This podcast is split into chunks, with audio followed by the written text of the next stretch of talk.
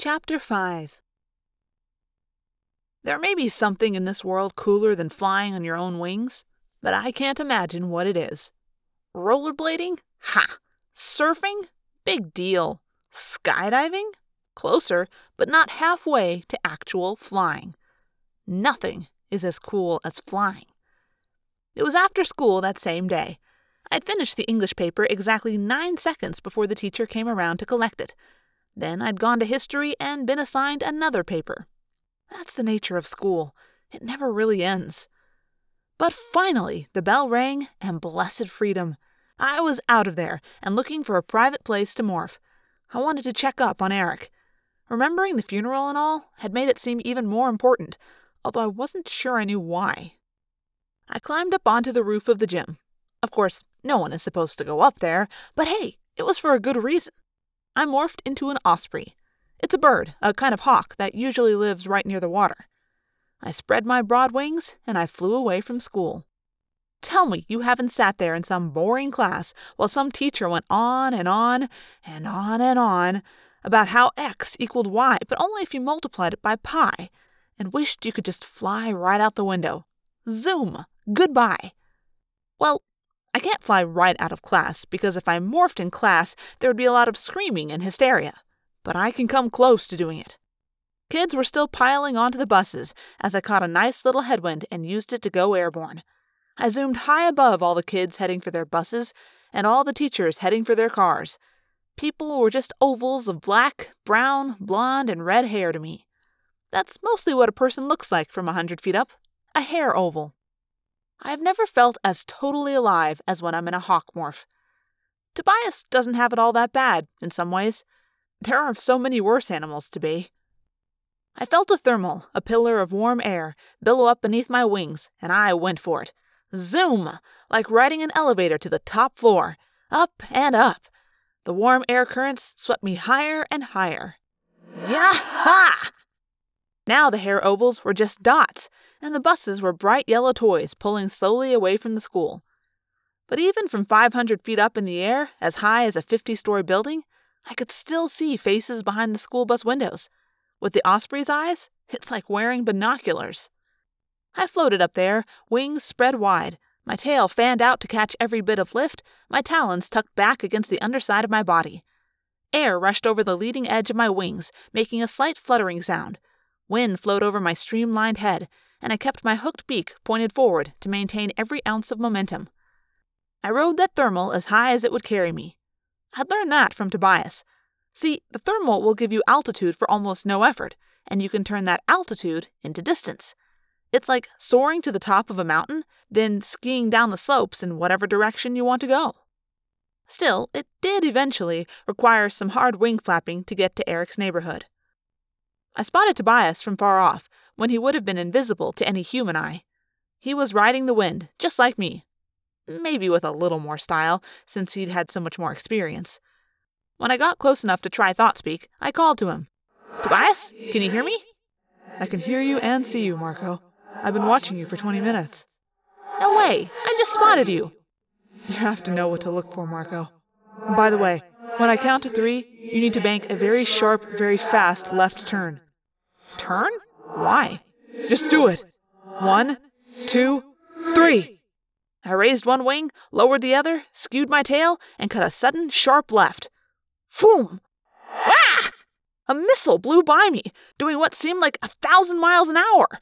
Only it wasn't coming from the ground upward, it had fallen from the sky down. And this missile had gray feathers. The wind from its passing nearly knocked me off balance. It was half a mile away, down and south, by the time I could even try to think about focusing. I saw swept back slate gray wings and a tight tail. It was diving away from me so fast it made me look like I was standing still. What the?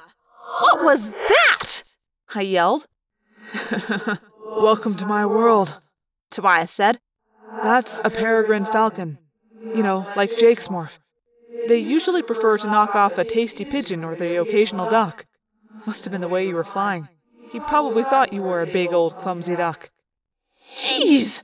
What did I ever do to make him mad? Shake it off, Tobias advised. He missed, right? I know that bird. He's not as good as he thinks he is. He's taken a shot at me before. He must be hungry. Suddenly, flying didn't seem nearly as fun. Yeah, I'll shake it off. That should be easy, since I'll be shaking for at least another hour. It's not all just about riding thermals, Tobias said dryly. Come on, you want to see our boy Eric? I moved closer to Tobias. Much closer. This was his world up here in the air. He knew what he was doing. Uh, by the way, thanks, I said. Always remember to look up, Tobias advised. The danger is usually above you. But on a lighter note, that's Eric right there. He walks home from his school. See him? Coming to the corner? I spotted the oval of hair below me. Yeah, I see him. I watched him this morning on his way in. I watched him play soccer during gym. They play soccer? They play soccer during gym? Man, we never get to play soccer. Now he's heading home. I'm going to let you take over because I'm hungry. And I am also bored with looking at the top of his head.